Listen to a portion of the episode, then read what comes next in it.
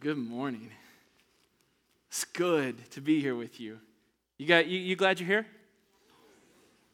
It, it doesn't get any better than, than worshiping with you guys. I'm just gonna be real honest. Uh, even if we were on vacation a couple weeks back, and Kath and I both, my wife, were just like, we kind of miss it. We kind of like you guys. so, so it's good to be back with you guys. And we are in the middle of a series walking through the book of John called Jesus. We're super creative around here, let me just tell you. We're like, what do we want for people? Jesus. There you go. There's the title of the series. And we're going to walk through this book of John, and Pastor Joel has done an amazing job moving us through uh, an incredible book that helps us see Jesus. And that is our hope, is that as we see Jesus, we begin to understand more and more who God the Father is that we begin to grasp just a little bit more the amazing love that He has poured out for us. The amazing love that He has given each and every one of us here today. And so, as we continue the series, we're picking up right in the middle of the conversation in John chapter 3 that Pastor Joel led us through last week with Nicodemus, where they are having a conversation, and Nicodemus comes to him in the darkness, in the night, beginning to search out more of who this Jesus is. And so, if you weren't here, I want to just invite you to go back and hop online, listen to the podcast, find the video somewhere. You can find it uh, online and just Google that and figure it out. Um, we would love to have you kind of pick up the story because what happens often is people will take verses and they will uh, pull them out of their context. And where we find ourselves in John 3 16 through 21 today is the continuation of that conversation. But what I find interesting about this passage as we dive into it is really this tension that, that a question that Pastor Joel asked us last week. And he said, What are you searching for in the darkness that can only be found in the light? What is it that we seems to be scurrying around in shadows and in dark places trying to find fulfillment, satisfaction, joy, hope? And ultimately, what we're really searching for is a full life. We know that. That's how we're hardwired as human beings to find a full, meaningful life. But yet we often keep looking in all the wrong places and we look in the darkness, trying and hoping that something will work out. But Jesus has come. And in John 1, we get that beautiful, clear picture that in the beginning was the Word, and the Word was God. And this beautiful mystery, the Word was with God. Somehow, God has always been and is, and the Word was God. He was with God. And that Word is Jesus Christ. And that Word is the light and the life of men. And that light has come into our darkness. But we find ourselves in this place of going, okay, that sounds great, but why does it really matter as we talk about this idea of darkness and light? What does it really have to do? Well, because the reality is, my friends, is that many of us, we want that full life. We want the thing that we can find only in the light, but we don't step into that light. And if, we're going to read this passage in a minute, but I want to highlight something before we stand and read God's word. Verse 19 says this of John 3. And this is the judgment. The light has come into the world. Jesus, the Christ, has stepped into our story and stepped into the world, and he has come and turned on a light for us. He has come and brought light into darkness. But here's the tension point for us. Here's, here's where we find the problem for us as people. The light has come, and the people loved darkness rather than the light because their works were evil. It's an interesting way to start this morning. Hey, guys, we're all evil. Welcome.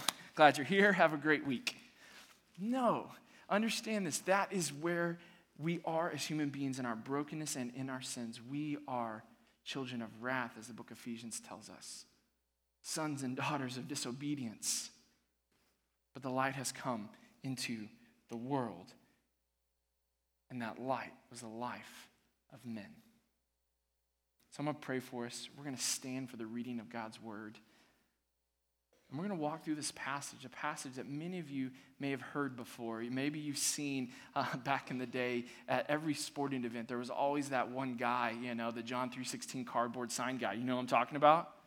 We know this verse. We've seen it on coffee mugs. We hear it quoted. It's one of the verses that we remember being learning as young children. But today, I hope you understand how important the gravity of this passage is for us and what it means for us once we leave this place today. So, God, I thank you so much for you. I thank you for your presence. I thank you for showing up in this place. I thank you so much, God, that you are speaking to us already, that you are doing a work in us. And so, Father, I pray you send your spirit that points us to your Son, Jesus so that we can get a better glimpse of who you are. May we clearly see you this morning, God, because you alone are worthy of all praise and honor and glory. So we ask you would speak and that we would be obedient followers, transformed by your amazing grace. We pray this in the name of Jesus. And everyone said, Amen. Would you stand with me for the reading of God's word, John 3 16 through 21? In fact, I'm just, I'm just going to call an audible because this passage talks about the world. I would like for you guys to read this with me. You can read from your Bible, whatever translation you have. It's also on the screen. How, how's that sound? You ready to read? All right. I, I like second service. You guys are awake. Good job. All right. Don't tell first service I said that. All right, here we go. John 3 16. For God so loved the world that he gave his only Son, that whoever believes in him should not perish, but have eternal life. For God did not send his Son into the world to condemn the world, but in order that the world might be saved through him. Whoever believes in him is not condemned, but whoever does not believe is condemned already because he has not believed in the name of the only Son of God. And this is the judgment that the light has come into the world, and the people love darkness rather than light because their works were evil. For everyone who does wicked things hates the light and does not come to the light, lest his work should be exposed. But whoever does what is true comes to the light, so that it may be clearly seen that his works have been carried out in God. This is the word of the Lord. You can grab a seat.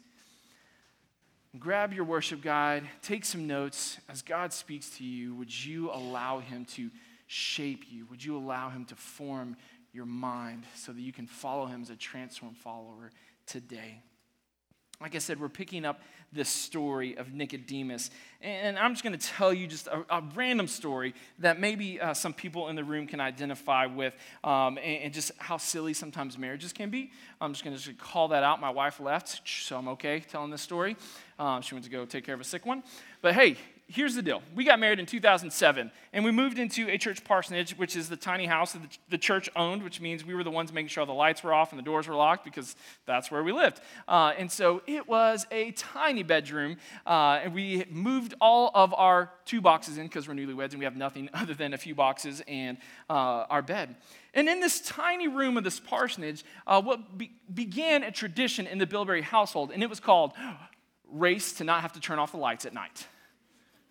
Any other weird families, like marriages, you just, you guys do crazy stuff? All right, so this is one of those. What happened is we have this tiny house in this tiny room. Our bed, like literally, there was just enough space between the wall and our bed, like this much. And the bed that we happened buy, because we're super smart people at the time, was like this kind of country rustic chic, whatever that little like t- style is. And it has like this major overhang on the edge. So here's like the edge of the footboard, and there's this overhang.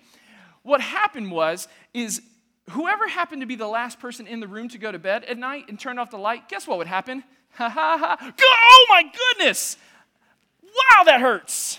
And literally, for the couple of years that we lived in this house, we both had a bruise. I had one on my right leg, and she had one on her left leg. And so, what began to happen, how crazy it is that all of a sudden we're like, we didn't tell each other, hey, I think I'm about to go to bed. It was all of a sudden just a mad sprint to the room to say, oh, I'm not getting hit in the shin, or not in the shin. That's not the shin. I don't know my anatomy, whatever. This part of my leg, uh, it was a race. And to this day, like, my wife usually wins because I'm just hanging out, having fun, and all of a sudden she just bolts for the room and she runs and she takes off because she's like, I'm not turning off the lights. I'm not getting hurt because what happens is in the darkness, when the light is turned out, we find pain and brokenness and all sorts of challenges. This is the problem that we step into. The people loved darkness rather than the light. But God has stepped into our story, what we see in John 3:16, by the giving of his only son to come and turn the light on in our lives. And that's what Jesus is talking to Nicodemus about. That Nicodemus would be born again, that the light would turn on in his life, and he would be transformed because of it. So here's what I want us to do. I want us to kind of take a step back a little bit and, and go back in a few verses. In John chapter 3, I want us to start in verse 9 so we can kind of have a little bit more context where this John 3.16 verse and why it is so important for us to understand. Verse 9, Nicodemus said to him, How can these things be? How can these things be that you want us to be born again, that you want us to step into the light, that you want us to be changed from the inside out? How can this happen? is what Nicodemus' question is to Jesus. And Jesus answered him, Are you the teacher of Israel, and yet you do not understand these things? Truly, truly, I say to you, we speak of what we know and bear witness to what we have seen. He's saying, I'm giving you the true story, the testimony that will change your life. Nicodemus, listen up. But yet there's a problem because he loves darkness Truly, truly, I say to you, we speak of things we know and bear witness to what we have seen, but you do not receive our testimony. You do not hear it. The light has not turned on. If I told you earthly things and you do not believe, how can you believe if I tell you heavenly things? No one has ascended into heaven except he who descended from heaven, the Son of Man. And as Moses lifted up the serpent in the wilderness, so must the Son of Man be lifted up, that whoever believes in him may have eternal life. So he's telling this story. He's calling back to a unique story in the book of Numbers, where the people of Israel, because they loved darkness, because they loved to not obey and follow after God who had redeemed them and brought them out of exile and was making these promises and keeping his promises to his people, because they continued to love darkness, there was consequences. There was sin that brought on consequences. Everywhere we go, sin will always still bring consequences. What happened in this story was that snakes began to fill the camp and would bite the Israelites, and they would get sick and they would die. But God, being rich in mercy, chose to redeem a people though they loved darkness. He still sh- chose to show up in their story in the book of Numbers and turn on a light. And what he did is he told Moses, wrap a serpent around a bronze thing and lift it up, a staff, and whoever looks on it, whoever looks upon that will be saved. And so they did, so Moses did that, and many were saved because of it. It's a unique story that happens in the book of Numbers because what it's doing is it's foreshadowing what Jesus is about to do. It's showing up saying, This is how you are saved and redeemed by looking and believing on the one who is going to be lifted up Jesus the Christ, lifted high, so that the whole world may be saved. So he says, In him they may have eternal life. And from that very, without a skip, without a pause, even though it looks like a different paragraph or a different story, verse 16, Jesus continues For God so loved the world that he gave his only Son, that whoever believes in him should not perish, but have eternal life. So, a couple of things we're going to look at today, this morning, is I want you to understand why did Jesus, why was he lifted up on the cross? Why did he die? Because of the overwhelming love God has for his people. The overwhelming love that God has for you, each and every one of us. That's why. So, what is that love? It is so much more than a feeling, it is a commitment, It is a I will walk with you. It is a covenant sealed in the blood of Jesus, saying that I am for you. I will come and turn the light on in your life so that you may live eternally. A couple things I want us to look at in this passage. For God so loved the world. That so right there, the reason why I had us go back and read is because it's tying back. For God so loved the world in the same manner that God loved the people of Israel in the book of Numbers, so God will love you. So that what he did there in the past shows you what he's going to do in the future. God is all about redeeming and restoring and saving his people. It's good news for us this morning that God is all about his plan A, his mission for his world, his existence, is to redeem and restore. That's what he's after. Because ultimately, when he redeems and restores, he receives all glory and all honor, as we've already sung about this morning. So, what and how does he show this love to the world? He gives us his only son. I love about this, this passage is that, that word only son. Some of us may memorize it, his only begotten son, or the one and only son in some of the other translations. What this means is that Jesus is the one and only, radically distinctive, and without equal.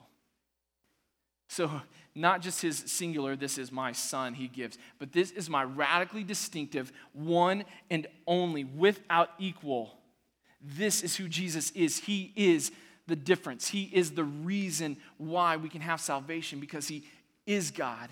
He was with God, and He is that salvation and that hope for us this morning. The giving of His Son is what allows the, to help us move from darkness to light. It is the only way. And we know in John 14, 6 says, Jesus says, I'm the way, the truth, and the life. No one comes to the Father except through me. No one comes to the Father because they walked up to the light switch of their life and their heart and their mind and said, On. No one walked up in our lives and we fixed ourselves and our brokenness and said, Oh, let me fix it. No, Jesus, He steps in and He brings the salvation for us by turning on the light. I want you to understand that God's love, love leads to the giving of His Son. For God so loved the world, he was going to lift high his son so that his son would be the sacrifice for the world. For God so loved the world that he gave his only radically distinctive, without equal son so that you didn't have to feel the brunt of your sin. God gave his radically distinct and without equal son so that you and I and the entire world could find freedom in Christ alone. That, my friends, is what God's love leads to.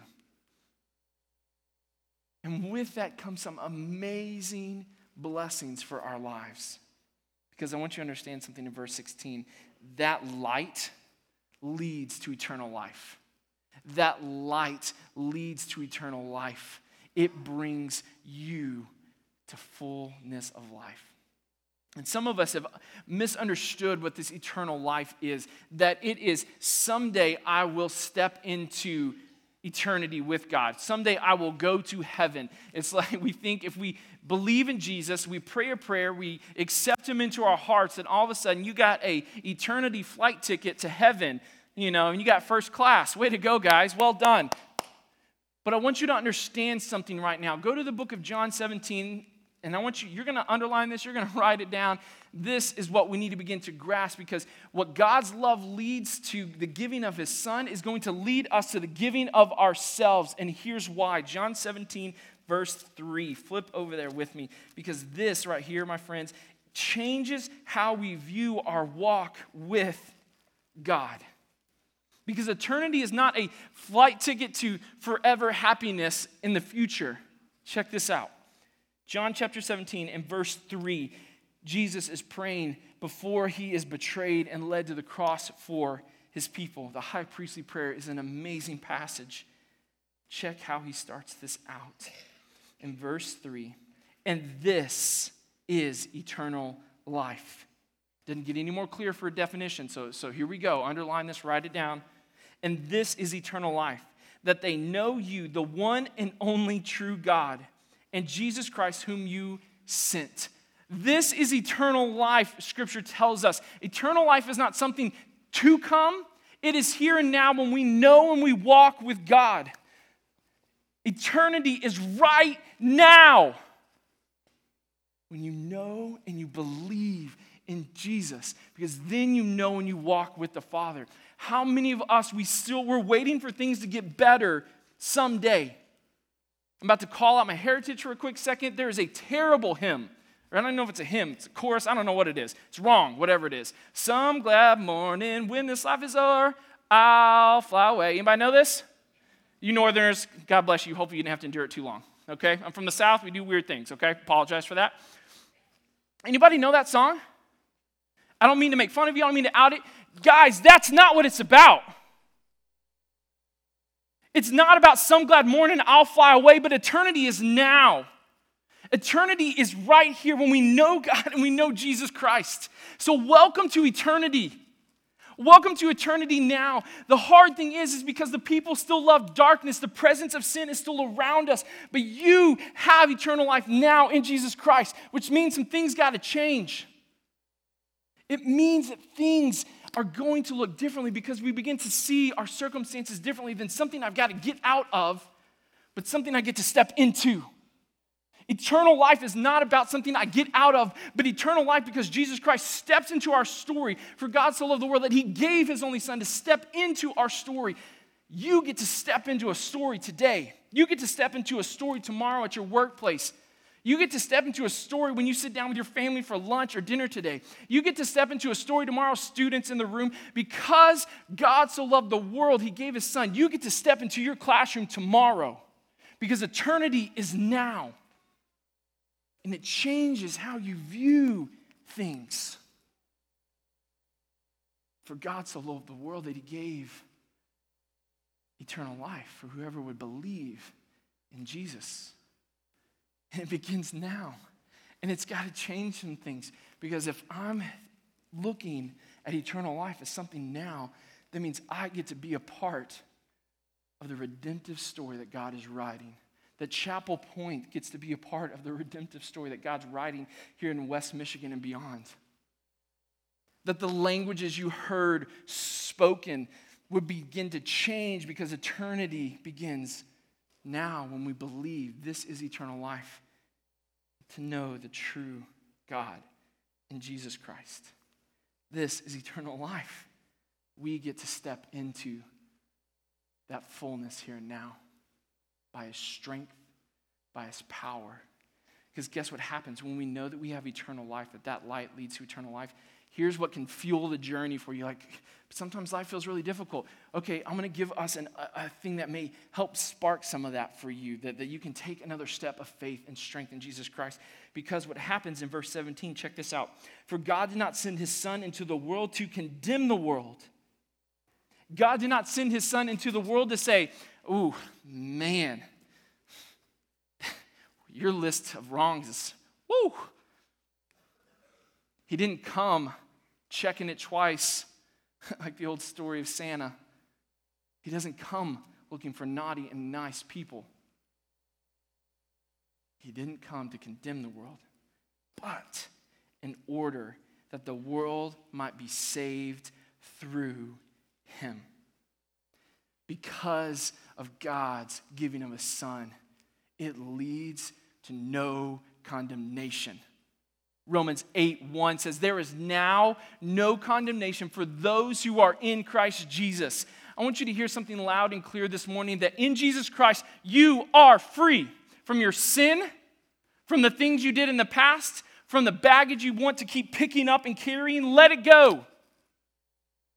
Put it down. There is no condemnation for those who are in Christ Jesus because condemnation lies in the dark. But Jesus is coming and saying, You're free. Come on out of the darkness. Come on out of hiding because sin and darkness wants to isolate and put you away. You're not good enough. You won't measure up to anything. You are unloved. You will never make it in this world. And Jesus says, That's not true. That's a lie. Jesus shows up, the light of life, and says, There is now no condemnation for those who are in Christ Jesus. Some good news, right? Like, for real, for real. You are free. There is no one here in this room that says you're guilty. If you are in Jesus Christ, you are free. Doesn't mean we don't have to deal with the consequences of sin, but it does mean you're free. And by God's grace and by His strength, you will walk in that freedom. This is my story, friends. I didn't understand how much I allowed guilt and shame to wrap me up and to tie me in and put me in the dark. the voices or the words or however you want to talk about it, the thoughts in my head of you can't tell them that. They'll never love you. You can't talk about that. Ugh, man, you'll never be good enough. That stuff, that is guilt and shame and heaps and heaps of condemnation. But God, through Jesus Christ, says there's now no condemnation. You are free, my friends. The light has been turned on in your life, and you are free in Him. God's love leads to the giving of a son that leads, then that light leads to eternal life. That light leads to no condemnation. That light in verse 18, look at this again, this echo. He's this is the big idea. Why did God send his son? To bring freedom, to bring hope. Verse 18. Whoever believes in him is not condemned. If you're not condemned, then this should bring hope for us. This should bring motivation for us because the gospel is not the only thing that sustains us or saves us, it is the thing that will, sus- that will sustain us, if I can say it right. The gospel is not just that which saves us, but is that which sustains us. It is the hope that we have to live here and now in eternity in Jesus Christ, so that whatever happens in your life the loss of a job, the loss of a loved one, whatever difficulties you face you have hope in Jesus Christ because you know the Father and you know His love for you, it leads to hope. Like, this just gets me excited for you. What would it look like if Chapel Point, if each and every one of you guys, first service, second service, all of CP kids and CP students and young adults and all the older adults, no disrespect, began to actually live in the freedom we have in Jesus Christ, in the hope that we have in Jesus Christ, I think some things would change. I think, I think some marriages would look radically different. I think your job place would look radically different.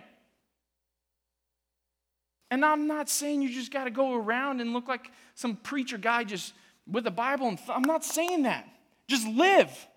If eternity is now and there's no condemnation for those who are in Jesus Christ, live fully alive in that. Trust Holy Spirit, follow his steps, and go for it. And the cool thing is, is we have one another. We have one another to walk through life with. So when it gets hard, when the hope seems to the little start seeing a little E on the hopometer we get to remind each other, like we did with the communion today, that his body was broken and his blood was poured out for us. Therefore, I will hope in him. We're reminded that for the joy set before him, Jesus endured the cross. Therefore, it begins to fill up the hope back in us, and faith begins to rise up, and we begin to step out as the men and women and students and kids that he has called us and made us to be. That is what God's love leads to the giving of a son. Uh, light leads to eternal life. It leads to no condemnation. It leads to hope. And this is something that I've had to learn, and it's been a little bit of a challenge for me, but I am finding more and more the freedom that comes in this. That God's light, it leads to conviction for living in the light. Verse 19, check this out. Verse 19 tells us, and this is the judgment the light has come into the world, and the people love the darkness rather than the light because their works were evil. When Jesus shows up and he brings no condemnation and he brings hope and he brings eternal life into our lives, what he begins to do in us is he helps us distinguish between darkness and the light. darkness and the light. Have you been to an ophthalmologist? One or two? One or two? Sorry, random joke. It literally just came to me. But it helps us distinguish between the two so that we can see clearly who God is. We can see clearly that God is light. We begin to see in us there are things that are not of God because sin is still around us. We are still broken. And one day, King Jesus will return and the presence of sin will be removed and things will be as it should be in the book of Revelation, where it says, I behold, the day is coming when I will make all things new and I will wipe every tear from their eye. Anybody looking forward to that day? Come, Lord Jesus, because life can be difficult, but what I know is that eternal life is now and that I have hope in Jesus now. I know that I can live for Him and through Him now. And that conviction helps us. In fact, in Proverbs, verse 14 and 12 says, There's a way that seems right to man, but in the end it leads to death. God's love, which leads to the giving of his son, helps us determine does this way lead to death or does this way lead to life? That right there, my friends, is how you live in the freedom, not in condemnation. The evil one will say, you're broken, useless, unworthy. The gospel says, I loved you enough to die for you. Sin and brokenness will say, You can't tell anybody. You need to remove yourself and isolate yourself from that. Don't allow anyone to see the cracks in your life.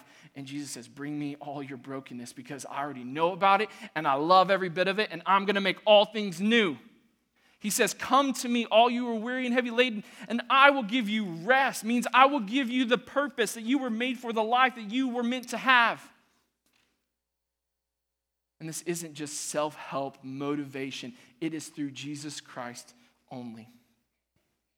And if we know that God's love leads to the giving of his son, and that son is the light in the life of man, and it leads to eternal life, leads us to no condemnation, it leads us to have hope, it leads us to live in conviction, knowing that when we follow conviction, we're going to walk into the light and be children of the light. Something else it does in the passage is it leads us to change. God sent his uniquely distinctive without equal Son to redeem and restore a broken people. God is still doing the same thing, and He's allowing you and I to be a part of it. Because of the hope that He's put in us, in broken vessels, in broken people who don't have it all figured out. Hey, listen, like for real. Ask my 10 year old. She knows that daddy is broken and that daddy has to apologize all the time for things. There's no one on this stage, there's not one of our elders or our deacons that we don't realize the need of God in our lives. Just like we sang earlier, not for a minute was I forsaken by God, but that idea that I can't do this without you, Jesus. I can't do this without the Holy Spirit. We recognize that. We recognize our need of God. And God says, I'm here. He showed up through the finished work of Jesus on the cross. He showed up, and we get to remember and we get to live in that hope, no condemnation, eternity now. But I wonder for us what it would look like to know that that light leads us to love as God loves. That light leads us to love as God loves. Where there is brokenness, we get to go in the name of Jesus the Christ and turn a light on. There's some darkness in your neighborhoods, some darkness in your homes, some darkness in your schools and your workplaces. Verse 21 helps us see this. But whoever does what is true, whoever lives by those convictions and lives in the freedom that hope brings, and those who live uh, in eternity, knowing that eternity is now and not something to come, will be obedient, will follow, is what the scripture is alluding to. But whoever does what is true comes to the light, so that it may be clearly seen that his works have been carried out in God. Jesus has clearly carried out the works of God for us on the cross. And he's asking us as a church, he's leading us as his people to go and do the same, to run to the darkness to run to the brokenness and turn some lights on and say, Jesus is alive. There is hope in Jesus Christ. There is life in Jesus Christ. There is freedom in Jesus Christ. And we get to run around and turn on those lights. We get to be a part of that. We get to be the voice and the hands and the feet that go to share the amazing love of God. Poured out for the world.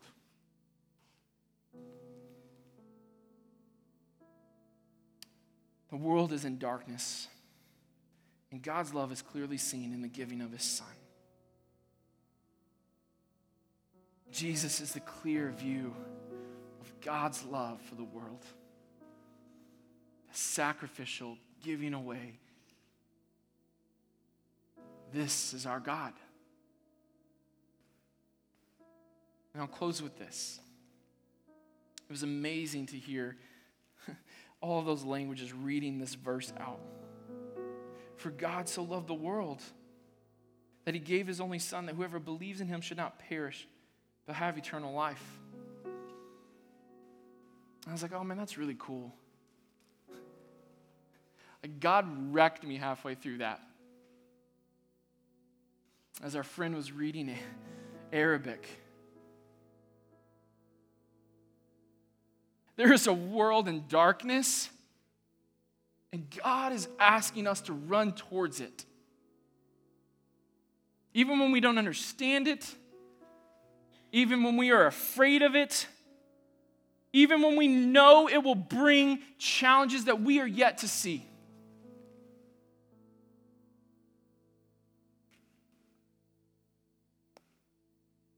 I don't know if I've ever prayed it's going to sound really weird and maybe bad of me, and, but there's no condemnation in Jesus. I'm okay.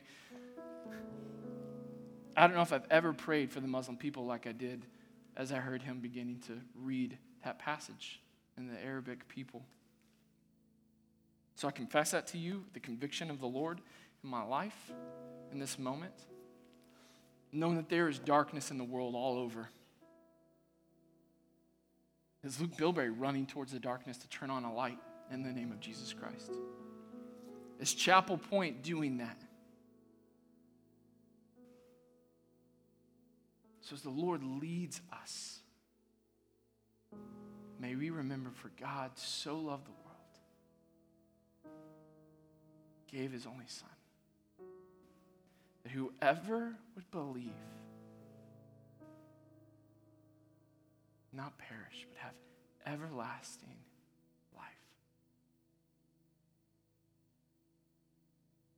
God, would you lead us? Holy Spirit, would you fill us? May your love echo across this earth, God.